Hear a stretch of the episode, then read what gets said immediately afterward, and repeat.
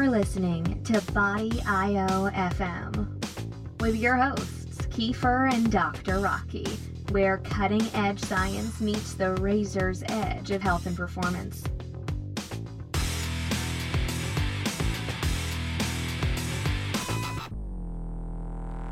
Hi, everybody. This is Kiefer again with Body IO Radio, and uh, th- we've got another episode with Dr. Rocky Patel, who's our regular. Hey Kiefer, how's it going? Good. And uh, today we've got Mark Alexander and Keith Norris of Efficient Exercise and also Paleo FX fame. So I'm going to let them introduce themselves. Uh, Mark, why don't you go ahead and start for us? Yeah, hi. How are you doing? Uh, Good. Mark here, Mark Alexander. Um, I uh, co- founded uh, Efficient Exercise in 2001 and uh, have been thankful to have Keith on board last several years, uh, helping with the endeavors here in Austin and beyond. Also, I'm a co-founder of ARX uh, Technology, uh, where uh, we will we'll discuss that here in a little bit as well. So I'll hand it over to Keith. Yeah, so I'm Keith Norris. I'm a partner with Mark at Efficient Exercise. I also help Mark out a little bit on the ARX side of things. I am also a co-founder of PaleoFX, uh, co-founder and co-owner, along with my wife Michelle, and um, have been with Mark for about the last four years in the in the ARX and efficient exercise arena. And I just wanted to mention Michelle's also on the show, and uh, she's going to have a bigger part in the second half. So you, you can say hi, Michelle. Sorry, I, I forgot to introduce you in that first segment. Oh, no problem. Hi, guys. Thanks for having us on.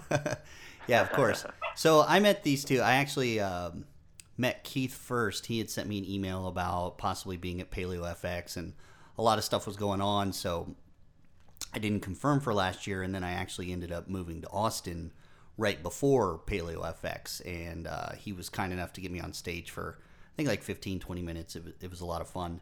Uh, but after that, I, you know, I'd, I'd, gone to his gym and I saw the cool stuff he was doing. Really, um, it's more more than just a gym. You know, they call it their lab, and it really is. There, you'll see equipment there you'll never see anywhere else, and their goal is really close to my heart because I designed, for those of you who know, the Shockwave protocol, which was very specifically to get maximum amount of stimulation in the minimum amount of time to get you in the gym, get you out of the gym, and get you whatever results your goals, you know, deemed. So, and these guys are doing the exact same thing, and they're coming at it from a different approach, one that unfortunately, you know, I don't have the ability to do, but they do, and they they've taken it in a direction that's just phenomenal. So, first, I, I want to talk about how this idea of efficient exercise like where did you guys kind of what what was your founding idea when you came up with your with your lab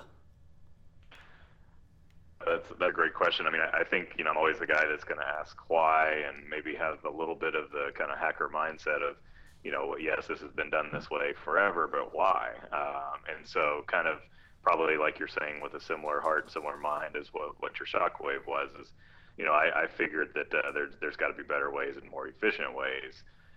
Um, you know, we we are you know serving a clientele that values their time and you know they make their money and get their fulfillment, if you will, outside of the gym. Um, you know, uh, so so we found ways to help that type of clientele, uh, you know, achieve the the results and the goals that, that they want.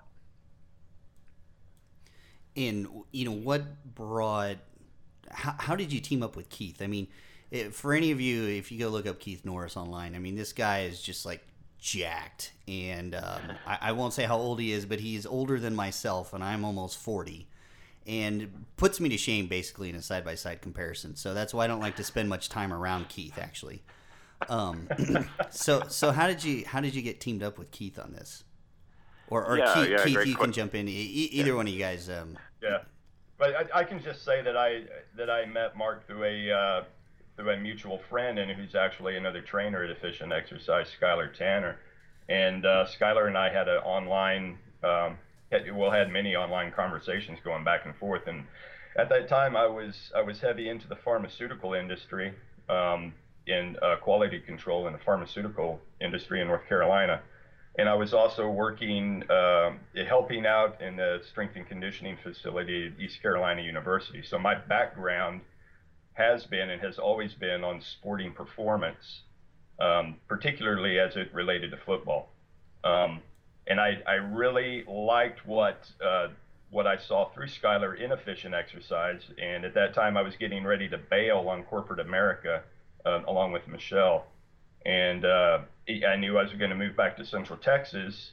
And in my mind's eye, I was going to just kind of start up my own gig, um, coaching, personal training. I really didn't have a clear idea what I was going to do. I just knew that I was getting out of corporate America.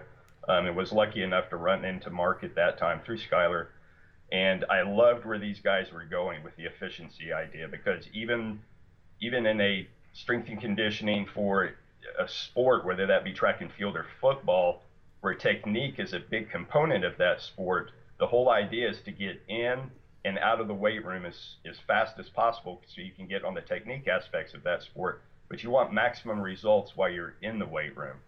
And what I saw when I saw what these guys were doing, they were they had the exact same idea. They were just applying it to the general public, and that really really caught my attention. Um, and just long story short, we teamed up, and I think we've had a great relationship in the last four years. Uh, yeah. First, I want to say I'm glad you clarified when you said you were heavy into the pharmaceutical industry because half my audience would think that would mean something completely different than working yeah, in corporate the, America. Uh, let's, let's, say the legitimate pharmaceutical industry. Okay, that's yeah, that's good. And then, uh, secondly, you know, the point that I think a lot of people miss with this getting in, getting out. Uh, some people argue that that's just being lazy. You don't really want to put in the time and the effort. It really comes down to recovery, especially for athletes. And you know, the message there for athletes is you've got a lot of physical stress going on through your day, through your training, through the technique part of your training, through the different modalities that you're trying to develop. Although weight training is incredibly important component, you don't want that to be what pushes you over the edge and doesn't allow you to recover from your other training that then could start causing injuries. You know, we see it all the time on uh, in professional sports, especially. You see people that just get injured, and you know, it, it even happens in situations that look like a normal tackle or a normal twist, you know, on the basketball court, or even what would be a normal kick in MMA. Recently, there was a picture of the guy who, you know, he went for a kick and shattered his his uh, tibia. In oh, yeah, Sheldon showed me that yesterday. Yeah. That was yeah, yeah, it's it's horrible, and a lot of that comes from overtraining and not allowing the body to recover. And that works in the workplace as well. A lot of these, a lot of your clients I know are professionals that they've got stressful jobs and they've got a home life and they probably have kids. And that training session, as important as it is, it can't be something that tips them over the edge to being burned out or potentiating injury or even potentiating, you know, diet problems. You know, if your body's not healthy, it can't handle some of the stuff that you might encounter through the day. Uh, so yep. so I really wanted to emphasize that point, and you know now I think is a good segue to talk about some of the equipment that you've developed that just you know blew me away. This is what pretty much got me addicted on these guys, and I've been you know bringing everybody to their lab to show them some of the equipment they've got because this stuff just needs to be out in the public eye. Yeah, I appreciate it. Yeah. Well, I mean, and I think that you know, going back to thinking about when Keith came on board, I, I think that was one of the things that, that might have tipped him over the edge too. Is just you know, look at look at look at these toys that we've got, and uh, you know, look look what we're able to do with them, kind of thing. So, uh, which is difficult, probably one of the most difficult aspects that I've had to handle over the last three four years when developing this technology is really being able to effectively communicate what it can do and the power it has without someone actually getting their hands on it. Uh, obviously, getting their hands on it is the best way, but uh, you know, I appreciate you, Keith, for you know helping us kind of spread the good word, if you will. So. Yeah, so why don't we talk a little bit about the machine because this is going to segue um, into a lot of training principles that it both helps to support and actually some training myths that it helps to break down for us. Mm. So th- this is the you know they, they call it the ARX system, um, and and let's just jump into what that is basically. Yeah, essentially ARX is an acronym for Adaptive Resistance Exercise. We chose that because you know uh, someone like Keith, who is a brick house and strong, can get on there and you know, not break the machine, and uh, someone very weak and feeble immediately afterwards could get on, and uh, the the machine literally adapts to each and individual user. So there's no changing away. It's loading plates and unloading plates. It's it's kind of uh, you get on and, and, and you go. So uh, that's why the the name there. And you know, let's I'll, I'll try to describe it just from a first impression. When you see this machine, it's it's somewhat compact, uh, which is pretty impressive, and there's no weights on it. You you don't see the actual resistance. That's all taken up by a, a motorized drive and a belt system. So you see this machine, and at, at first appearance, it actually doesn't look like much, to be honest. And once you sit in it, it can be reconfigured for a lot of different exercises. For example, bench press or over overhead press, deadlift. Um, there's a lot of different ways you can configure it. And when you get under there and get loaded the first time, um, the response that you normally hear, and Rocky can attest to this, um, I, I, made sure he got on the machines.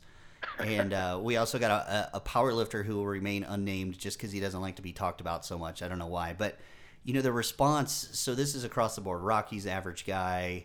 Um, you know, this is actually the angry coach from Elite. Those of you who are familiar with Elite FTS, the angry coach got on there. Uh, I've been on there, and the response is immediately once that thing starts starts loading you up, it's like, oh shit, and that like comes out of everybody's mouth. Sometimes something a little bit stronger comes out of their mouth because you just you do not expect this load. I mean, it feels like a house is coming down on you. Yeah, I think that even the the second oh shit moment is when you get off the machine. so I think we did the uh, leg press, and you know, you, you, you certainly feel the force, but then when you get, you know, you do like three or four reps and you get off, and it's like you've done like a set of 20 at maximum load. I mean, your sh- legs are shaking and it's it's wild. I mean, yeah, we've we've actually got a video where we went and uh, we videoed Rocky on some of the machines and and myself it was interesting because you know I went ahead and demoed. I did 315 on the bench, just three reps, pretty easy. Got up, you know, had total breath control. You could tell my nervous system wasn't really, you know, overtaxed at all. Everything was fine. You couldn't even really tell I did anything. And then I got on the ARX and did three reps on that. Basically, it, it loads you to your maximum literally when I get up on camera, you can see how much blood got into my chest muscles. I mean, it was amazing. I was shaking. I was having a hard time talking to the camera. My nervous system was on overload. I mean, and, and we're talking three reps, and I felt like I had done a 30 to 40 minute chest workout. Uh, it, it's just phenomenal. Um, and the thing is, you were in fact taxed to your maximum ability in each portion of the strength curve of the bench press. There was no portion of that unless you let off, which, which if you train people correctly, they won't let off. Unless you actually let off, you are in fact taxed to your maximum ability throughout the entire range of motion, which you just cannot duplicate in a normal weighted exercise. Well, I think what's fascinating is that you know you can tell when they let off, right? Because you, it, this is actually attached to a computer screen, and so you can follow that and you know adjust as you need to go uh, if, you, if yep. you're being supervised. Yep, yep. You can sort you can see the force output registering on the computer screen, and if uh, if you do this long enough and you coach people long enough and you get them to buy into your cues, you can horse them through the entire movement and uh, get them to give you the you know the full maximum output throughout the whole range of motion. It's a beautiful thing.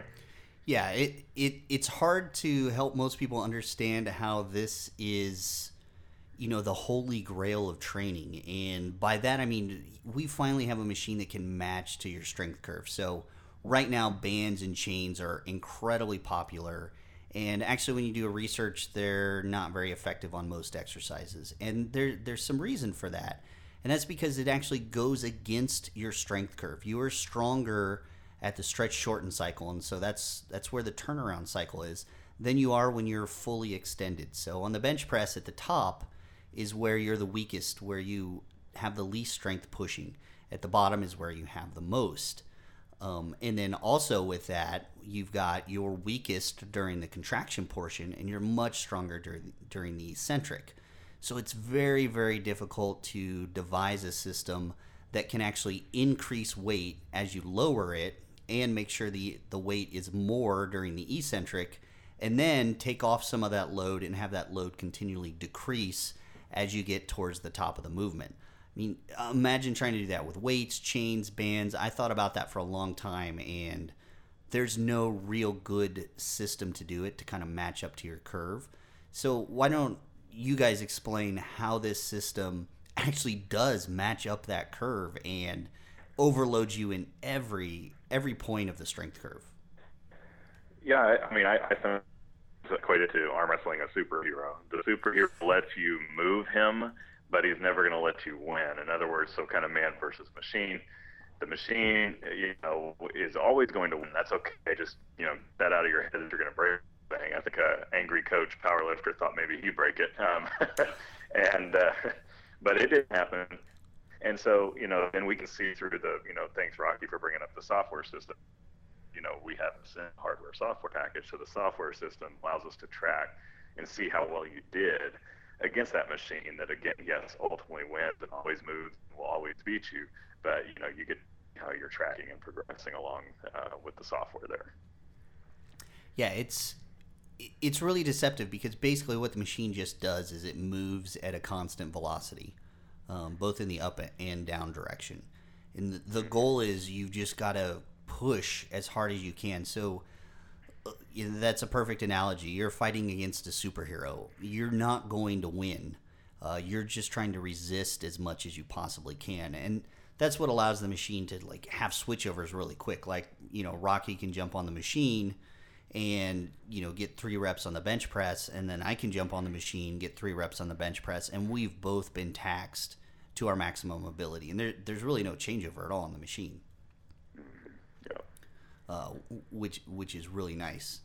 Now, I, I kind of want to start to steer this conversation towards biomechanics. Now that we've got a machine that can really test some of these concepts, I mean, not only is this a phenomenal training tool, you know, the moment I saw it, I realized this is a diagnostic tool.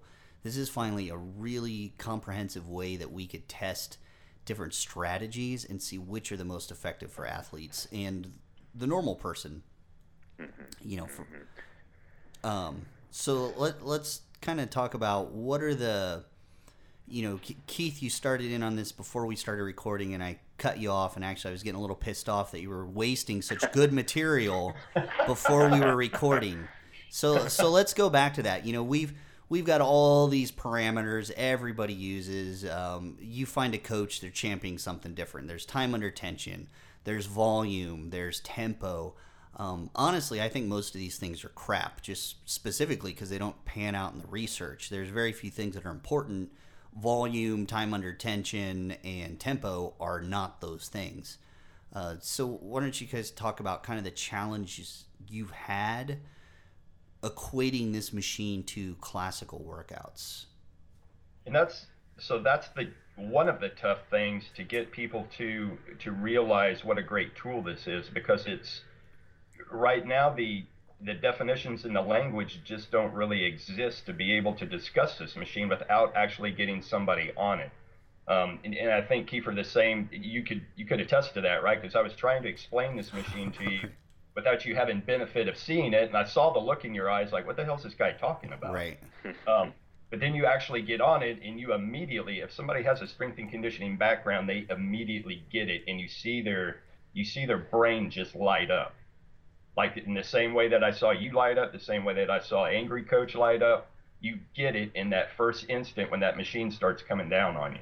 Yeah. But yeah, sure. but but to be able to capture all of that and to be able to discuss that with somebody without ha- having the benefit of being on the machine is very very tough. Well, one of the things that we've talked about is intensity. So intensity is a measure that, that first of all right now is is hard to define because are we talking about a percentage of a one rep max? Or are we talking about somebody's ability to uh, to get her done in a in a sense? So so right off the bat intensity is a great would be a great um, definition for this machine but, and to be able to use that definition in discussing this machine and this technology but there's other qualities and there's other parameters that this machine elicits from you that we really don't have a good definition of at this point. Um, and so Mark and I have been talking about what we almost need a redefinition of intensity for one thing because these qualities are and whatever they are i don't i don't know. I can kind of you discuss around them but i really don't have a working definition yet. There's a lot of qualities involved here that involve being totally taxed under each portion of the strength curve to your maximum ability and i know that sounds right now like a whole lot of babble but until you get on the machine you will immediately realize, oh yeah, there are some qualities here that are being taxed that I, don't have a working definition for just yet.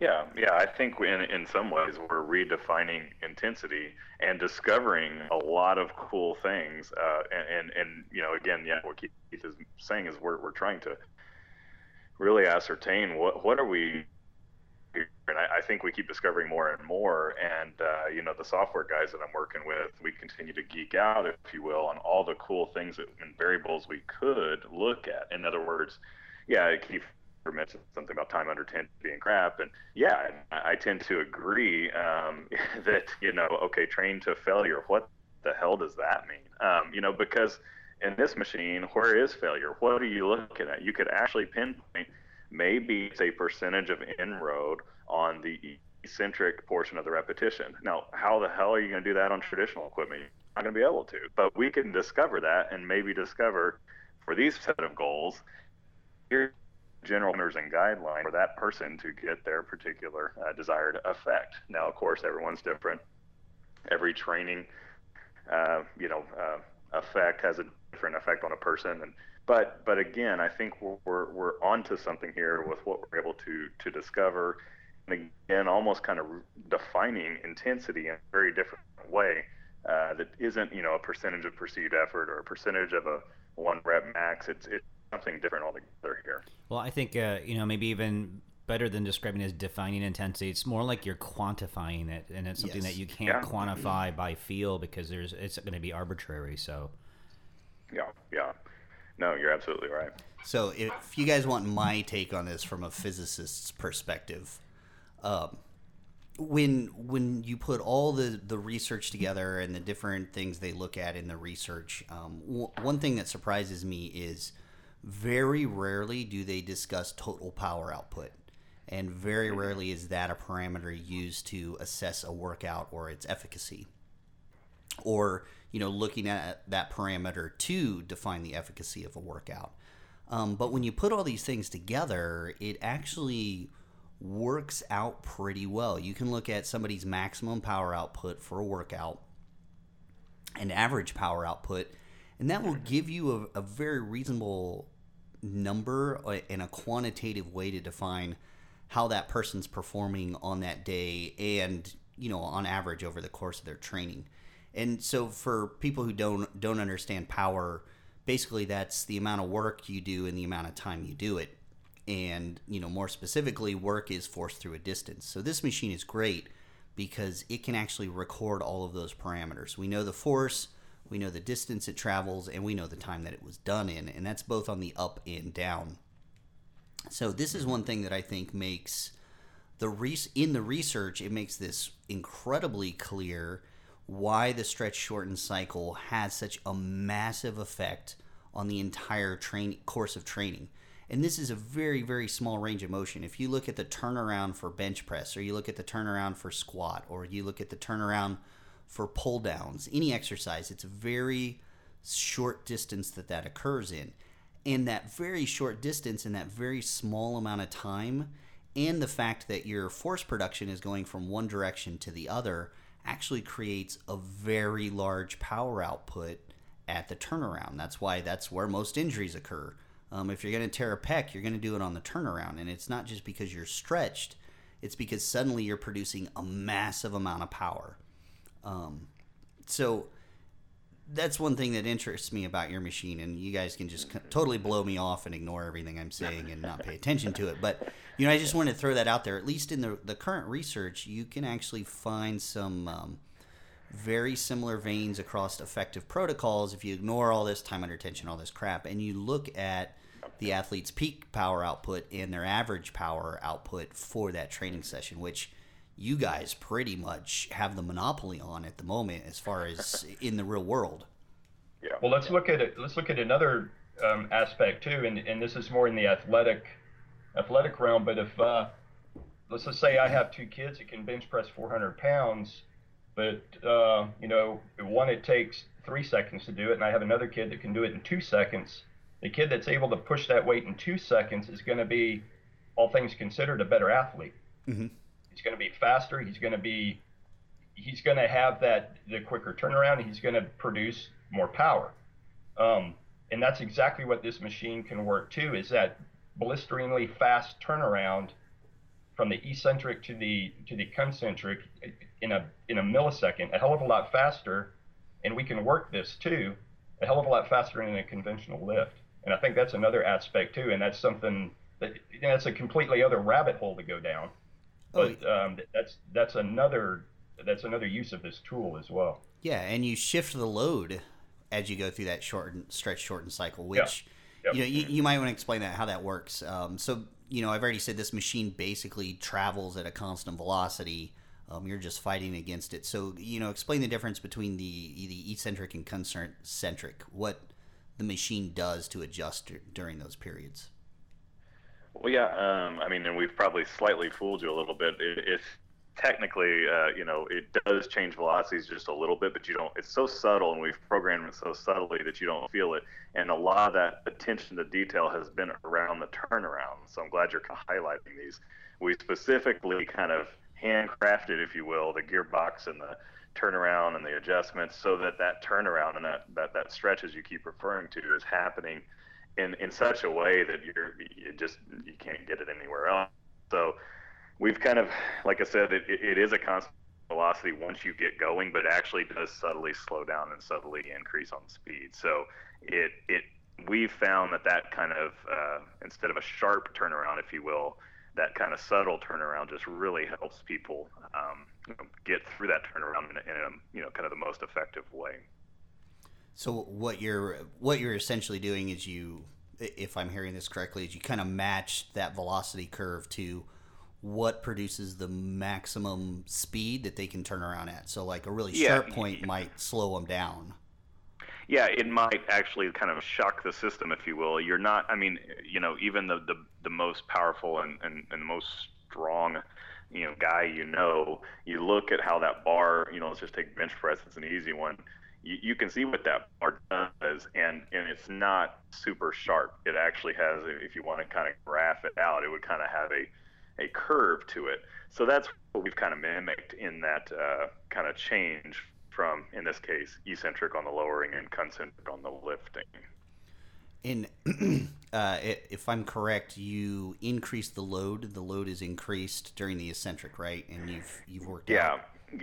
Yes, exactly. And that was, you know, I mean, I don't have to go too much into the history behind it, but that was kind of some of the early Kiefer. You actually saw some of those early leverage machines. That was part part of the the first thing that we knew about just kind of let's call it traditional equipment, for lack of a better word, barbells, dumbbells, machines, whatever. Is we knew traditional equipment severely underloads on the eccentric portion of the repetition. Um, and uh, you know, no matter what your end result is, you can lower. And this, again, we'll keep going with the bench press. You can lower more weight to your chest, and you can lift off your chest. And so we knew we had to correct that. Our first, you know, foray into that was with these huge leverage machines, which actually do work, and they're still great tools, and we still use them. But you know, the machines uh, and, and the programs that we've been able to develop um, do it so much more efficiently and effectively. Right. When you when you see one of these leverage machines, I mean, your first thought is somebody was trying to assemble a dinosaur out of old car parts. I mean, I- I mean, it's just it takes up such a big space. There's all these arms coming off of it. Um, it overextends everywhere. It it and it really is. And once you see it used, you're like, I mean, this this is a beautiful piece of equipment functionally. Um, just aesthetically, it's not going to fit in most gyms. It's like a uh, Yeah. large animal cage almost. yeah, yeah. Get them, in, get them on the rack. Yeah. Yeah. Um. So, uh, is there anything? I, I know we're uh, we're coming towards the end of your time on the show, Mark. Is there anything you want to kind of elaborate on or talk about, or you know, one one thing to definitely mention, and we're going to talk about Paleo FX in the second half, is you guys will have this machine there, correct? In the Yeah, yeah. We Okay. will, we will uh, have it in the expo area. Yes, you're correct. So I mean, yeah, definitely. You know, again, it's kind of one of those you really do have to get your hands on to fully understand. But I, I think we're doing this job. Uh, I know we fall short, but I think we're doing our best job to try to explain it. Um, you know, as, as best we can. Keith, I don't know if you, if you can think of anything we've just kind of totally missed or haven't highlighted.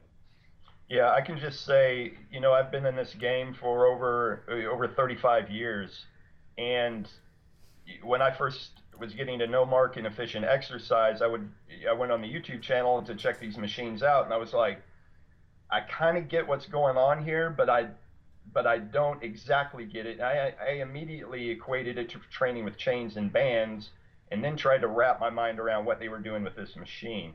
Um, it, and even as much knowledge as I have in this game, I did not get it until I actually got on the machine. And then it, and then I was like, you, you Kiefer, it, the lights went off in my head, and I immediately saw the light, so to speak. But, um, but I mean, it, it's it's just it, it you have to get on the machine, even if you have a very very good underpinning and strength and conditioning. You just have to get on it to to totally appreciate what's going on. Yeah, and it's totally Yeah. that's the funny thing is it's it's actually completely backwards from bands and chains. Um, Yeah, that yeah. that's you know I bitch about those all the time specifically because they produce force opposite of your body's natural force curve. So if you're using bands and chains, you're actually limiting your body's ability to produce maximum force through the most important parts of the strength cycle. Uh, so Yep. you know I've never never been excited about those. The research uh, does not have very um, positive things to say. Like one, one or two studies have shown on one specific exercise that they could be useful, but you know, again, uh, as an overarching training methodology, they're they're just not that great, and that's Yeah. kind of their failing is they work against the Yeah. strength curve, and you guys work with the strength curve. Yeah, Yeah, yeah, and another thing that is difficult to understand, and I'll just I probably won't be able to elaborate on this totally, but we are actually not in a gravity-based system. We've created a non-gravity-based system, so everybody it's everything that they do to a traditional gravity-based system. We that out, out out of the equation, and we've developed our own system that again is not gravity-based. So another thing, again, just you know, one illustration of this is you know maximally, uh, you know, max effort bench and you're going for your one RM, you know, what if oh shit moment happens and, and something goes? Uh, that weight's got to come down. I mean, the, the, one of the other beautiful things about this equipment, and it doesn't get talked about that much, but you know, you, psychologically, when go max out? effort sometimes it's difficult. This equipment does that, and it also does that with the safety factor, knowing if an oh shit moment happens, the weight doesn't have to go anywhere. it's not coming down on you. So uh, it, it's such a safe thing to get. You know, if you've got a, an athlete and you're paying them uh, millions of dollars every year, do you want them to really suffer a weight room injury? I, if you're an owner of a team, I think the answer is hell no. So why would you even risk that? So anyway, Right. you get what I'm saying. Yeah. Well, I think as a physician, if I'm sending you that 78 year old osteoporotic patient, I also don't want to have that patient, you know, have risk injury from, you know, whatever exercise they're doing in the gym too. I mean, so that's I think it goes both ways. Yeah, exactly. Yeah, and, exactly. and I've had that oh shit moment uh, on decline bench press. That's how I tore my pec. You know, I'm coming down with the weight, and there was just this big pop. And mm-hmm. psychologically, I knew my spotter couldn't get it off of me, so I immediately put all force into getting it back on the rack, which mm-hmm. probably exacerbated the injury somewhat. Yeah, Whereas, but you had to do you had to do. right, right, Yeah. and, and in this situation, you know, maybe maybe there's the pot- potential for injury, but even if a minor injury had, had occurred, I would have felt it and I could have stopped and not worried about you know 350 pounds crushing my lungs. Yeah, and Well, we see this with. thing Yeah, sorry, Keith. Go ahead. It, I was just going to say that's the very cool thing about this is you can you can produce maximum force. You don't have that negative bug in your mind that oh shit, you, I have to have a bailout plan just in case. You can totally erase that out of your mind. And then if something does happen, or you're battling through a nagging injury in a certain portion of the movement, you just let off the movement at that portion. Yeah, Yeah, I was going to say we, we, we, we, we are allowed, you know, we're, we give people the opportunity to continue to move, continue to do these big compound lifts, even through a nagging shoulder injury or, you know knee knee pain or this or that you know whether whether someone's literally coming out of surgery and kind of more of a therapy type of role or you know an athlete that just you know has one of those nagging injuries you can continue to to do your lifts uh, but again work through that that uh, range of motion that might be giving you the problems yeah, it's yeah. it's spectacular in so many ways, and uh, unfortunately, I think you know is your is your time up with us, Mark, or yeah, yeah, I am gonna have to go here, but I've quite enjoyed it. yeah, thank, so. thanks for being on the show, and uh, we'll probably continue to talk about it just a little bit as we segue into uh, Paleo FX. Okay, well, thanks for having me, guys, and uh, have a good one. Okay. Yeah, you too. Right, thanks a lot, care. Mark. Bye bye. Yeah. So one other thing, uh, one other thing I was going to talk about is, um, you know, you can use this equipment in a contrast method. For instance, um, you know, we're talking about the uh, the extreme left of the force velocity curve where the force is very, very high. And um, there is a training technique um, that I particularly like, which is a contrast training method, whereas I can go from the ARX and the very high force, low velocity into a very high velocity, low force um, activity. And you just use an example. This is called, uh, you know, clapping push-ups, for instance, mm-hmm. interspersed with the ARX bench press, and that that is just a fantastic stimulus. I mean, it's, and it's and I'm able to do that in a very, very, very short turnaround. And again, I don't have any loading parameters on that very high force end of things. So now I can just go back and forth and back and forth between both extremes of the force velocity curve which I've never been able to do before without this equipment. I've always loved the contrast method, but it's quite frankly, it's a pain in the ass to be able to pull off right. effectively. But right. with this, it is, I mean, it is so easy. It's just, it's ridiculously easy. Well, you're, you're um, definitely spoiled having that facility. Oh, yeah. Oh, I totally, yeah. Oh, believe me, I knew I, I knew I came into the honey hole whenever I, whenever I saw that. I was like, okay, no need to go out on my own. I'll just partner with these guys and we're good to go. Yeah.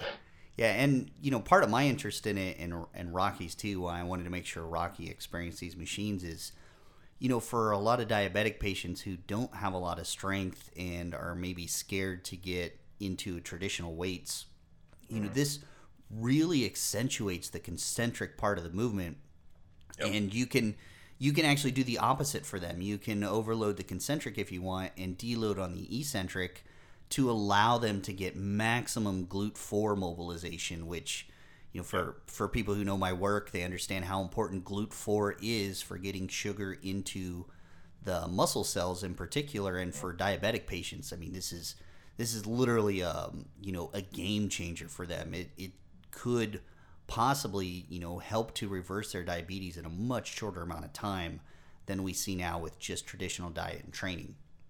Absolutely. We've talked about the athletic side of things and the, in this equipment's use in the in the athletic realm, but um, yeah, as far as treating treating diabetes, I mean, it is, and I think Rocky can talk more to this, but it is just a fantastic tool to be able to use. Number one, in a safe manner. Number two, in a short period of time. I mean, we can really, really clear some glucose here and we can really, really affect the GLUT4 output, like you were talking about, Kiefer. This is just it's a fantastic tool to be able to use in that realm. And again, we're back to the situation of it's safe. It's not that hard to pick up technique wise. I mean, you, you need somebody there to coach these people through proper technique. But let's face it, it's not a it's not a freaking clean and jerk or a snatch. I mean, it's pretty it's pretty basic movements we're talking about, um, and it's it, it doesn't take very long. I can get a hell of a lot of work out of these people in a very short period of time.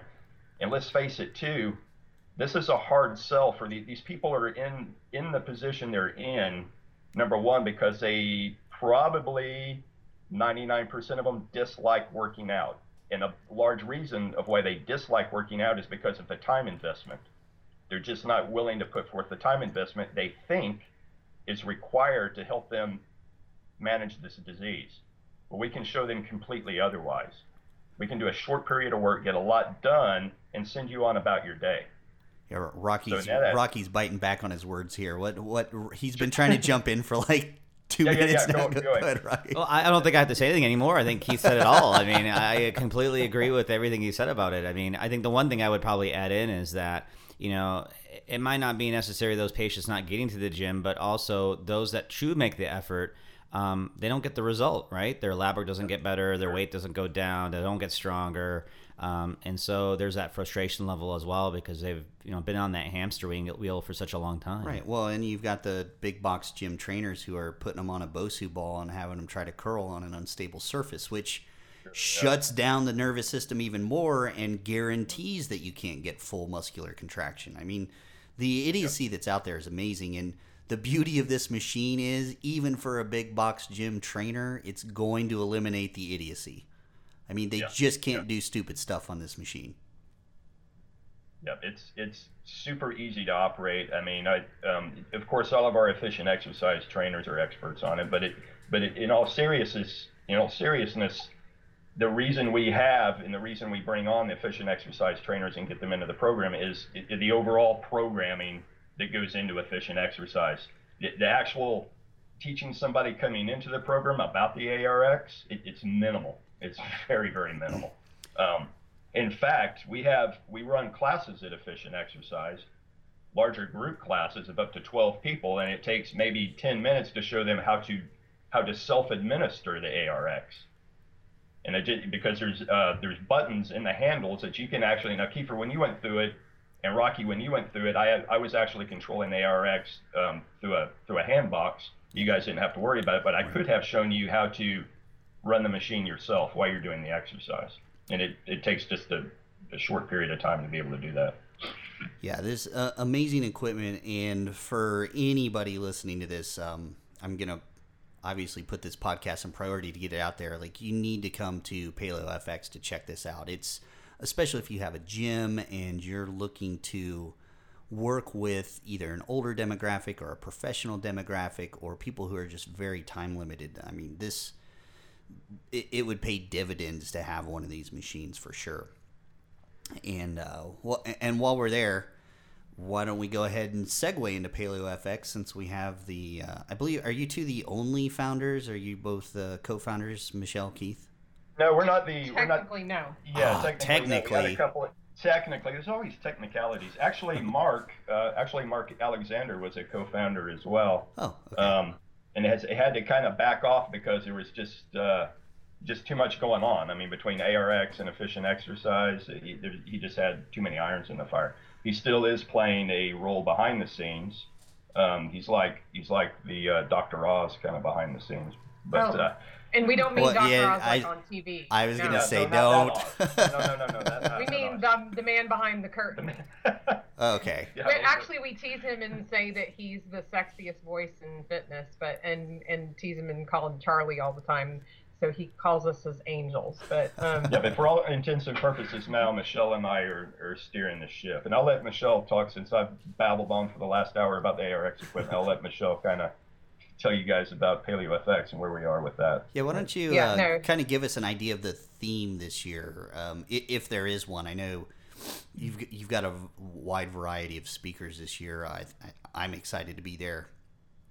Uh, not Wow, only to speak okay. to, to meet these people, so um, you know a lot, a lot of them I've only either exchanged emails with or you know talked on the phone briefly. So I'll let you go. we don't really technically have a theme for PaleoFX because we co- cover so many wide varieties of topics. And um, Well, I'll just I'll just jump in real quick and say that the theme is to punch the mainstream in the mouth. That's a good theme. Yeah, but that's always the, that's always the case. Um, we we're always that's always our our um our on our agenda.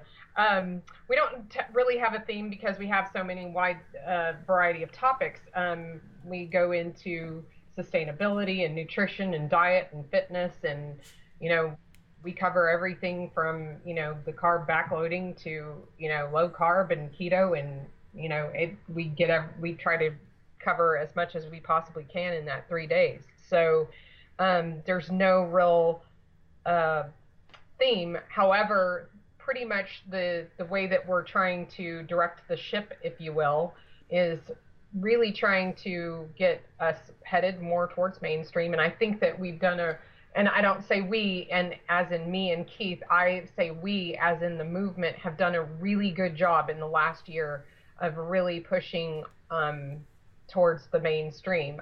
And if you've seen the Google Trends and all the reports that have come out in the last week and a half, we are the top diet that's in Google. We're and we're not going anywhere. And it looks that we will be growing about 275% in the next year and um, maintaining our course. And I think we'll probably grow more than that. So, um, Hamilton Stapell, if you're listening, you're going to owe me a drink, buddy.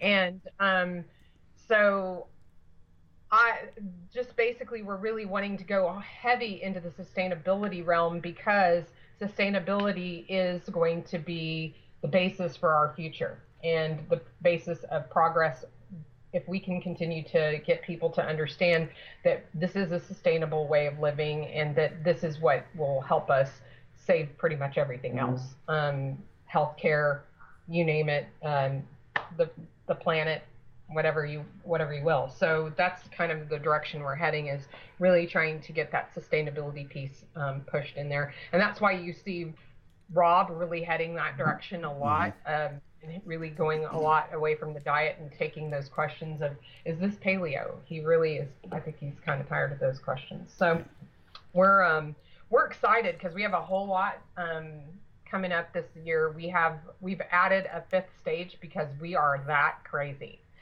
Um so we have uh, five stages. So all of the complaints that everybody um, put in to the surveys about we have too many things to um, to choose from. Well, we listened and we gave you more. So um, put up the stage in. So um, we have um, we've got lots of really um, amazing speakers coming in. We have uh, we're really super stoked. We've got um, right now we're working on some awesome speakers that we are hoping will come online and we'll hope, hopefully get a chance to announce those pretty soon and we're uh, so you're just going to have to you know stay tuned to our facebook and our twitters and everything for some really big names that we're working on right now so so, um, so michelle you know just to kind of track back a little bit talking about sustainability and being able to do uh, this type of diet or lifestyle change or whatever label you want to put on it you know, as you're well aware of, um, U.S. News and World Report um, published their top 20 diets or that were good or the bad, and obviously paleo did not rank uh, very high.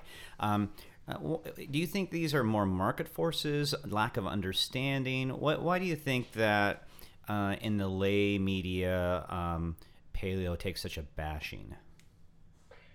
Oh wow, that's interesting because we definitely wanted to, to go into that. Um, personally, I think it's a lack of understanding. I think that you've got, okay, first of all, they use dietitians and nutrition professors. So it's that same old school mentality uh, from the same, the last 40 years. Um, these people are still um, trudging up the same old diet um, and exercise information that they've hashed out over the last 40 years that's gotten us in the healthcare crisis that we're in and obesity at the rates and the diabetes at the rates that we're at and you know heart disease and you know every conceivable western disease that we have right now at the rates that they're at so um, those are the people that are actually doing the poll at us news and world reports is dietitians and nutrition professors so there's the big mistake right there and let's then, keep in mind that uh, nutritionists still believe that the brain cannot function without carbohydrates just so right. everybody has this context of where they're coming from Exactly. And then we have, so we've got that. And then you have journalists that also have, you know, let's follow the money trail. So you have the journalists that have their people that have um, sponsors and paid advertisers and that type of thing too. So they don't go, it, it's really sad because it seems that journalists now don't do anywhere near the digging and the research that now people that are on the internet and that have access now to all this um, information do themselves. And so our journalists are not doing the research that they should be doing. And, and part of it, I think, is, is the money. And, um, and they should take lessons too from Gary Taubes. I mean, to, to be honest, um, Gary Taubes is nothing more than a science writer. That's all he's ever been. He's been a science journalist, and he writes, you know, really well researched pieces. And what has thrown him into the limelight recently isn't because he's discovered some secret diet or, you know, he's cured people's cancers or things like that. It's because he did the work to find out that this whole carb, you know, a high carbohydrate diet for health is a complete canard. And I would think other journalists who want, you know, some name recognition would understand this and uh, look into it themselves if they don't believe, you know, what Gary's dug up or what the research says. They can go, they could go dig it up themselves and multiply the Gary Taubes effect by tens of thousands of lay people who have done the same work themselves and, and aren't getting paid at all for it, but have done the research themselves and come to the same conclusion. Now, these are people, for the most part, totally outside of the science, totally outside of, of getting paid for that aspect, but are doing it on their own and have come to the same conclusions. Now, you would expect that, especially with U.S. news, that the journalists would do a little digging too, at least along the same lines as the layperson. Well, but, you know what I what I find ironic though is you know the Dash diet, which has been around forever, was the number one diet they recommend. And when you compare a Dash diet, let's say, to a paleo-based diet, I honestly think they have more similarities than, than not. So I, I, guess just thinking at a 50,000 foot level, that's the thing I find so ironic in terms of the, the, the, disparity in the in the rankings. Or at least enough to pull paleo up above the um, what was it the slim, slim fast. fast diet. Yeah. Right. I mean, seriously, I, that was that was the one that really got me. Is are you are we serious, people? We are ta- talking about real food, we, and you're really going to Okay, so we eliminate grains. It's just beyond me that that subsidies have become such a hot topic that they cannot fathom that we would eliminate grains from our diet. I, I am so blown away by that. But it's okay if vegetarians and vegans eliminate an entire food group themselves. I am crack. I just crack up at that. Well, you so, know, some of the things you're fighting against, for most, for nutritionists, for most medical doctors, it's not real food versus something like Slim Fast. It's does this meet the macronutrient recommendations of the U.S. government, and does it meet the recommendations that we've been taught are the only way to be healthy? And a lot of versions of paleo, you could argue, don't, and that's a good thing. It's a good thing for health, but from their perspective, that means it's an imbalanced diet, and they could look at, say, a vegetarian diet and say, well, you know, it doesn't matter that they don't eat meat because they still get protein and they can still get fats. It doesn't matter that those proteins are inadequate or that those fats are potentially inadequate. It doesn't matter that they have half the survival rate if they get cancer and they have the exact same cancer rates as everybody else. Those things don't matter. They're eating what they could see as a balanced diet because there's a lot of carbohydrates in there, um, which is ironic. And, this would be a great if you guys can um, get this at Paleo FX.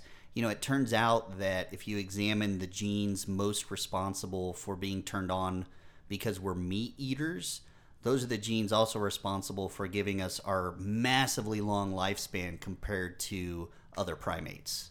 Um, so it's it's interesting that vegans are on this. Well, we're going to live longer because we're not eating meat, but meat is the reason we live longer. Uh, so I mean, I mean, ultimately, when you look at this, it's a critical thinking problem, right? I mean, there's so many facets to this, but when you regress, regress, regress, and go back and try to get to the root of the problem, it's it's really an inability to think critically.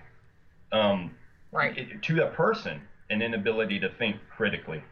Um, you know, we can get into discussions about the education system, but that you know, it's a whole other rabbit hole. But but this seems to be a huge problem. Yeah, um, we... just to be able to pick apart things, think critically, and think through think through the issues, and not make black and white decisions because you think those are the only decisions you can make.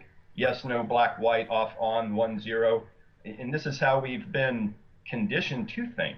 Well, we yeah we we also tend to steer towards simple concepts. I think, and that's yep. where we're having a lot of trouble because um, if you only look at weight loss, which is not a very comprehensive parameter, then all of a sudden you can look at something as simple as calories. So, a very, very simple concept of calories can correlate to a very, very simple concept of weight loss. But weight loss by itself doesn't mean health. You could have lost a lot of bone mass, you could have lost a lot of muscle mass both of those things are going to contribute to disease and a lack sure. of disease prevention. So we we tend to look at these coarse kind of very simplistic ideas and then it's very hard to take the next step. I mean, it's difficult for some people to even think about breaking calories down into macronutrients. You know, that alone is a big step. And we see a huge fight against all of this. I mean, Alan Aragon is somebody who is on the internet all the time, and he's literally made his name just by going around to forums and going around on Facebook telling everybody they, they're stupid if they don't think it's as simple as calories in, calories out, and weight loss. Yeah. And you yeah. get a ton of static like that. And for most people, those are easily graspable concepts. Sure. Um, and so it, it makes it really simple if you hear this argument. It's like, it's just so simple. It's calories in, calories out, and the weight you're going to lose, and nothing else matters, and everything else is stupid. And I know his latest rant is against paleo because he could not possibly conceive of or understand that the food we eat could have such a major impact on the body, even the the gut bacteria, and that that gut bacteria could have such a major impact on health. That's just that's beyond his ability to comprehend. Is is what I would say. I'm sure he has the ability to sit down and think about it, but right now it's just so far out of his purview. He can't comprehend that that could make a difference. And yeah, and that's that's crazy too because I mean, it, it just baffles my mind that an otherwise intelligent person, and Alan is, Mhm. it, it- I would give him that, cannot cannot Yeah. take the next step or or chooses not to take the next step. I don't know which it is. Maybe it's maybe it's a marketing thing or a publicity thing that he's doing this. But but if it but if it is and he truly believes this, that's just and that's a whole human psychology thing. That's Right. another rabbit hole to go down. But how can you not take that next step or those next steps? Is it just not a logical next place to go? Yeah, uh, yeah, and uh, I, I definitely want to make that clear. I don't think Alan's an idiot. You know, I've heard him speak, and Oh no, he's a sharp guy. yeah, his ability to defend his position is pretty good. The problem is that his position is now becoming very, very weak and without foundation. And you know, that's you know, he can argue all he wants. The science isn't there, the health data is not there, and the data we see across the United States and other you know industrialized nations does not support that viewpoint. Um, Yep. So at some point, you know, you just got to crack and step back and say, okay, something's wrong. And, and I'm going to circle this back to Paleo FX because these conversations are what I love about Paleo FX because I know you guys have heard me say before that I don't like paleo. And you, you you've put that into in the correct context. There's problems I have with the language that's used Yeah, yeah, and, yeah. and the perception, but that's what's great about Paleo FX is it's not just about like trying to tell people that this is how they eat, that this is paleo. It's really this diverse and integrated discussion where all these experts with their specific area of expertise or their specific viewpoints really come together and give the audience so much great information that they could start using now instead of you know this really intense scientific dis- discussions that sometimes go on. Um, it, it's really usable and seeing these experts engage with each other i think really helps people more than anything else that any one individual could do Yeah, that's one of the reasons why we decided that we wanted to put on Paleo FX is because, you know, um, AHS is a great symposium, and we loved eh, going to AHS, and we like taking part in it. and that's But the at the end of ancestral the- health symposium Yes, Ancestral Health Symposium. And um, at the end of the day, though, um, basically our clients are wanting to know what do I eat for lunch? What do, how do I work Right. out? What do I do to work out? What do I do to lose this last 10 pounds? What do I do to get to sleep? What do I, you know, it's all of those questions that we need to answer. What do I do to optimize the the absolute best that I can do to make sure that I'm here for my grandchildren or that I'm here so I can see my kid graduate or how can I, you know, reverse my diabetes or you know those questions. So those are the questions that we have.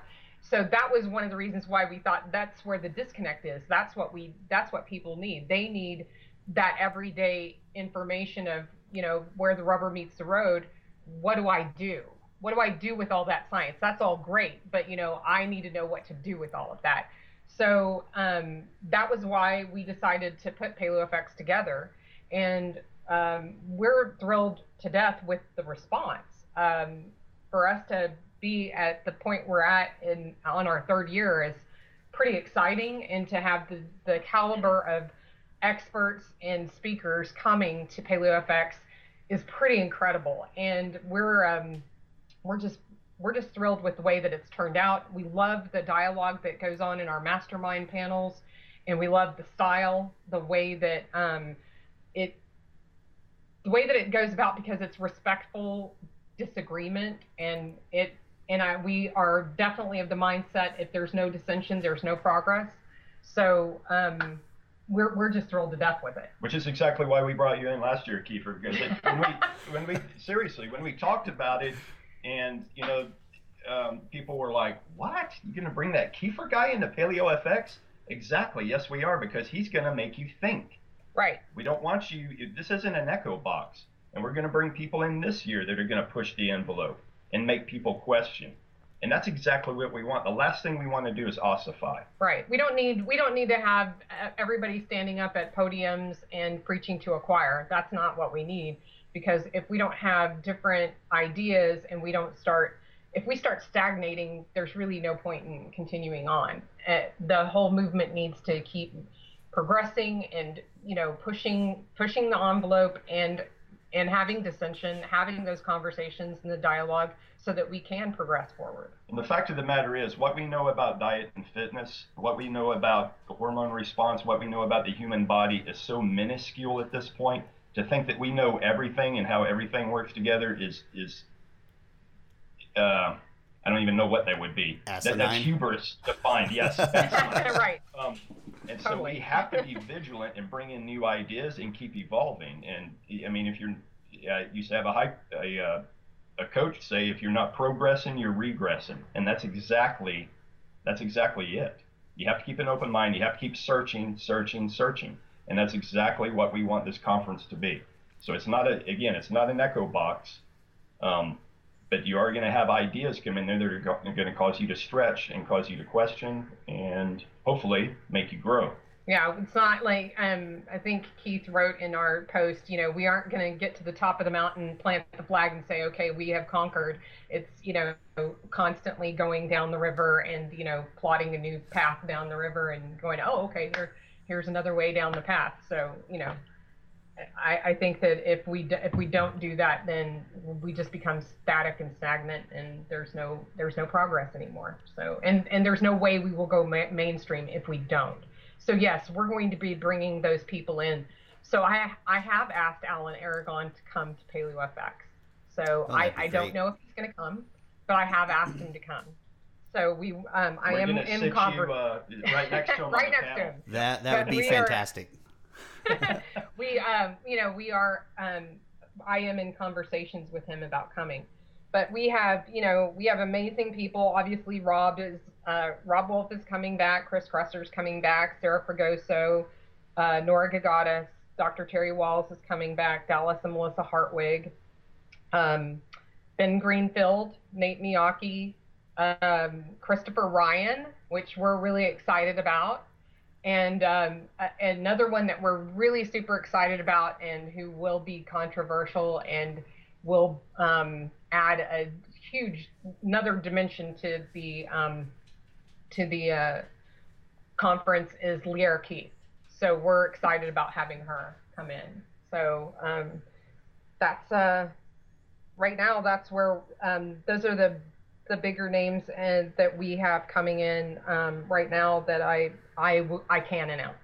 So, um, and then of course you Kiefer and you um, Rocky. So. And that's on the diet side of things, and we also have a lot of folks out of the strength and conditioning world that'll be there as well. Right. A lot of a lot of cool, interesting ideas, um, and a lot of biohack talk along with that. So we're going to have. Uh, in all likelihood, Joel Jamieson will be back. We'll have lots more information about heart rate variability. Oh, tons of talks on heart rate yeah. variability, it, which is a which is a hot topic this year. So it, it's not just diet related, as you know, Kiefer. There's a lot of other right. things that go into this as well. So. Right. Yeah. It's it's a great conference, and uh, you know I've got to say my hats off to you too uh, for really putting together what you have so far and continuing to grow it. it. It it's amazing, and I'm very proud to be a part of it, and I I appreciate being there two years in a row. So thanks. Right on. Well, we're we're glad that you're going to come back. Well, uh, we are actually at the end of our time. I think we, we actually covered quite a bit in that hour. It was pretty impressive. so uh, we're going to sign off. Thank you, too, for, for being on the show. We really appreciate a great conversation and um, really looking forward to Paleo FX. And I think everybody listening should go if they have any possibility of getting there at all. It's really worth the time. Um, not to well, mention. Well, thank that- you for having us. I, I, appreciate you having us on on your show. And can we give you um, where everybody can get their information on PaleoFX? Yep, of course. PaleoFX.com, and then they can follow the Twitters of at PaleoFX, at Eclectic Kitchen, that's me, and at Keith Norris. Um, and you can, we will be announcing a lot of the speakers within the next couple of weeks. So. Okay, fantastic. That's where you can. And thank you so much for having us on, guys. Yeah, man. Yeah, of course. Great talking to you guys again. All right. So um, we're gonna sign off, and we will see you next time, or at least you'll hear us next time.